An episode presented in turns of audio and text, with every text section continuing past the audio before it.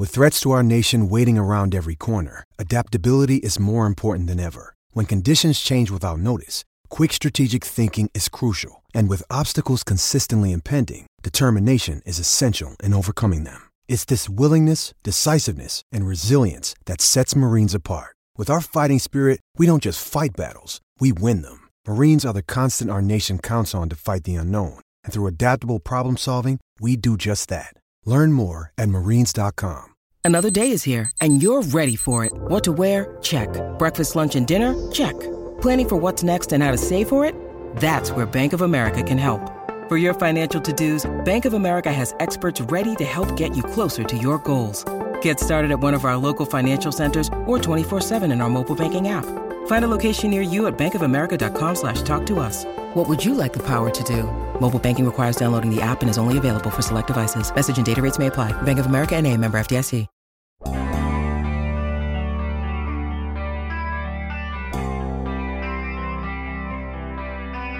Who's going to say something? Who's going to do something? What'll happen if, just if, not that I'm expecting it, this same group goes out there Sunday and looks pretty much the same? Good morning to you. Good Thursday morning. I'm Dan Kovacevic of DK Pittsburgh Sports. This is Daily Shot of Steelers. It comes your way bright and early every weekday. If you're into hockey and or baseball, I also offer up daily shots of Penguins and Pirates right where you found this. It will be Steelers versus Ravens Sunday at 4:25 p.m. at Heinz Field. And hearing everyone speak about it, it sure sounds like it'll be a very different team in black and gold that comes out of that tunnel. What if it isn't? And what if all of this talk and, you know, we're going to be this and we're going to do that really ends up becoming just more of the same? How will it reflect, not just on Mike Tomlin, but how about the captains as well? Ben Roethlisberger, Cam Hayward, Derek Watt is the special teams captain. They have a lot of other leader types or people of whom you would expect leadership in that locker room. What then? What then? And really, I'm going to say this, and I don't think it's going to be all that popular, all right? What have we actually even heard on this front? This was probably the strongest thing to come from Ben's weekly Wednesday meeting with us on the South Side. You know what? If you have to give guys a message at this point in the year with where we are, then maybe it's time to get guys in there that don't need a message. You know, people need to understand what this is about. And when he's talking, he's doing so with a big smile on his face, and there's not a raised voice. There's not a sense of heightened urgency from the previous week. Don't get me wrong. The last guy I'm going to pick on in this circumstance is Ben. Say what you want about his performance against the Bengals, and he was not good. Those were two pretty lousy picks in the first half.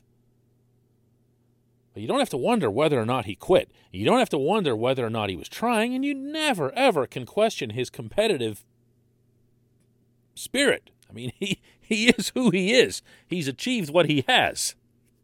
He's Ben Roethlisberger.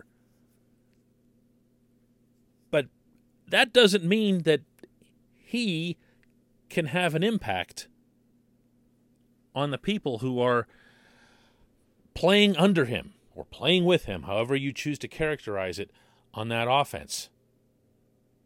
Because you can also hear at least some exasperation in his voice when he was asked about the difference in the generations. Of course you do. You worry about it because, you know, I don't know. There can't be many, like one handful of guys in that locker room that even remember who Dan Rooney was. And so it's you can pass it on. And like I said, I told those guys a story of why I didn't want the music, because you love to hear the stories, and I just told you all that. But you can only tell guys those stories so much where they kind of are like, okay, it's just someone just talking kind of thing. So you can pass on tradition all you want, but the further you get away from something, the harder it is to do. And I'm sure at some point I'll be sitting at home just like I'm sure there's probably some veteran guys that I played with that watch us or hear the people talking in the media or some of the things that happen and probably shake their heads and say, man, they wish that's not the Steeler way or that's not the way that we used to do it. That's just the way things go. And I'm sure there's, you know, the 70s team probably looked at us even 10, 20 years. It just happens. But, you know, who knows? And he's right about that, too, by the way.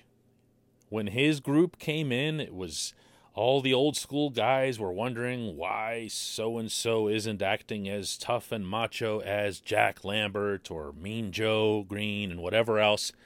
And there's always going to be a disconnect when it comes to generations, one to the next. But that group, the Ben group, on both sides of the ball, found their own version of carrying on the Steelers' way. They found players on offense and, in particular, on defense who were tough as nails, who were ready to run through a wall every Sunday at 1:02 p.m. And this ain't it. And you can't manufacture it. You can't manufacture it.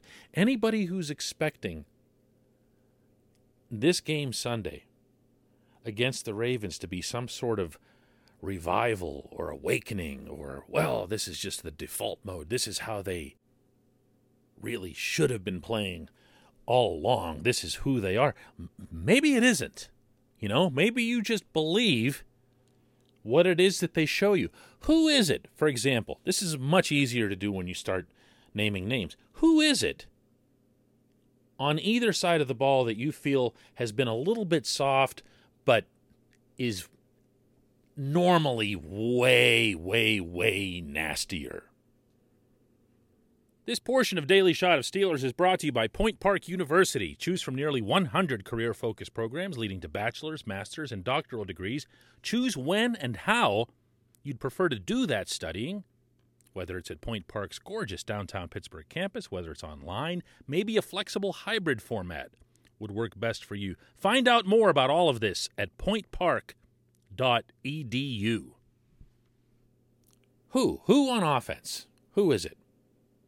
Chase Claypool? Is he, like, you know, is he the guy who just is going to all of a sudden uncover his inner mean dude? No. Is Diontae Johnson all of a sudden going to figure out how to hustle on non-Diontae Johnson plays, as the film flagrantly exposed that he didn't do at all in Cincinnati? Nope. Is anyone on that offensive line going to all of a sudden look really nasty and we just don't know? They're all children. What about on the other side of the ball? Is anyone still believing that Devin Bush is slowed down solely by the knee injury or the knee recovery? Is anyone seeing a nasty side toward anybody at all who's played like nickel corner or the other two interior defensive line spots next to Cam? No.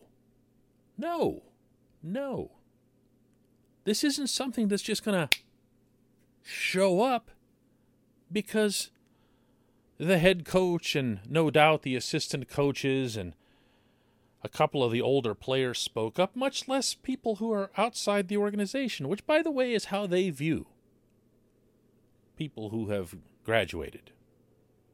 You're not in the building. You can get a round of applause when you come in, and they'll, you know, acknowledge you and thank you, whatever else. But, you know, you're not in there. You're not a Steeler still. They're not affected by something that Ryan Clark says or Chris Hoke says. They're just not. So awaiting this grand transformation, I'll tell you what shape it'll take. Cam will be even more through the roof.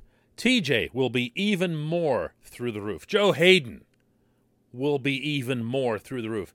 Ben and the other people that you can count on that you know about, they'll be that much more motivated than the norm. And that alone might be enough to take them past a grossly overblown Baltimore team.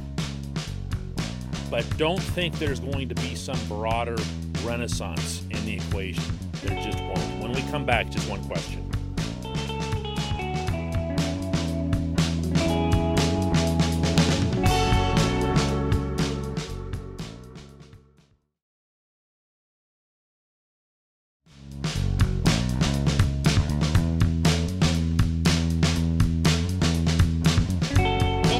Time for just one question, and today's J1Q comes from Bill, who asks, DK, how is it that the men outside the room, and Bill puts that in quotes referring to Mike Tomlin's line on Tuesday, how is it that the men outside the room get it, yet the men inside the room don't? How is it that the men outside the room understand the standard, and yet the men in the room don't? I'm really leery of lumping everybody together. That's why in that opening segment I was separating out names. It isn't everyone. It isn't as simple as saying there's a cutoff point where if you were born before this year, then you care. If you were born after that year, then you're Claypool and you want to hear music at practices. Because that's not fair, and more importantly, it's not accurate. You know whose name I've left out of this discussion entirely? Najee Harris. Najee Harris is younger than Claypool. Najee Harris has less experience than almost everyone on the roster, being that he was just drafted. Najee Harris is mature and committed and passionate and informed and aware. He's all of those things. We can't just take the negative examples that there are and attach them and affix them to a generation and say, here it is, this is how it is. Because you could do the same thing, truth be told, through any part of football history. Okay? This idea that everything was perfect and spotless and in the 1970s and the 80s and Chuck Knoll never oversaw or never tolerated any nonsense when, in fact, he had a defensive lineman shooting at a police helicopter in Latrobe. You know, I mean, these are narratives. They're myths that get built up over time. You know, the same stuff applies to Bill Cowher. Cowher would never stand for this stuff. Cowher stood for all kinds of stuff. He put up with all kinds of crap. Santonio Holmes, and I wouldn't even scratch the surface of the stuff that he put up with.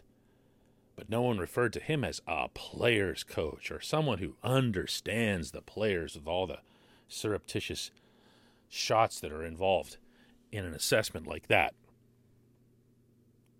There is a difference.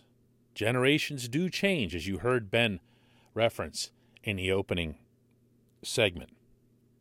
But there are components that can be carried over. If you want to have an indictment of a Claypool or of other players who are like that, who seem like they're more interested in themselves or gasp having fun than they are in winning football games, then you can go after that individual player. And, by the way, you can go after the Steelers for having drafted that individual player and not having somehow spotted that characteristic in their upbringing or in their collegiate background. That's where I would be going with this. When I say that I don't believe that this current group of Steelers, the ones that I'm citing, have that it factor where they're going to figure it out, I'm not saying that based on when they were born. I'm saying that based on who they are and what they're showing. I am not going to lump them all into one big generational category and say this is all trash, because I've got Najee Harris standing right over here to show that there's a right way to do this. And by the way, Najee has his own fun. This isn't some boring guy, and I'm not citing him because, you know, he acts like someone from the 60s or the 70s would have. Najee's very much his own guy, very much a free spirit. He just happens to be all business whenever it's time to be all business. I appreciate the question. I appreciate everybody listening to Daily Shot of Steelers. We're going to do one more this week, tomorrow, leading into this Baltimore game.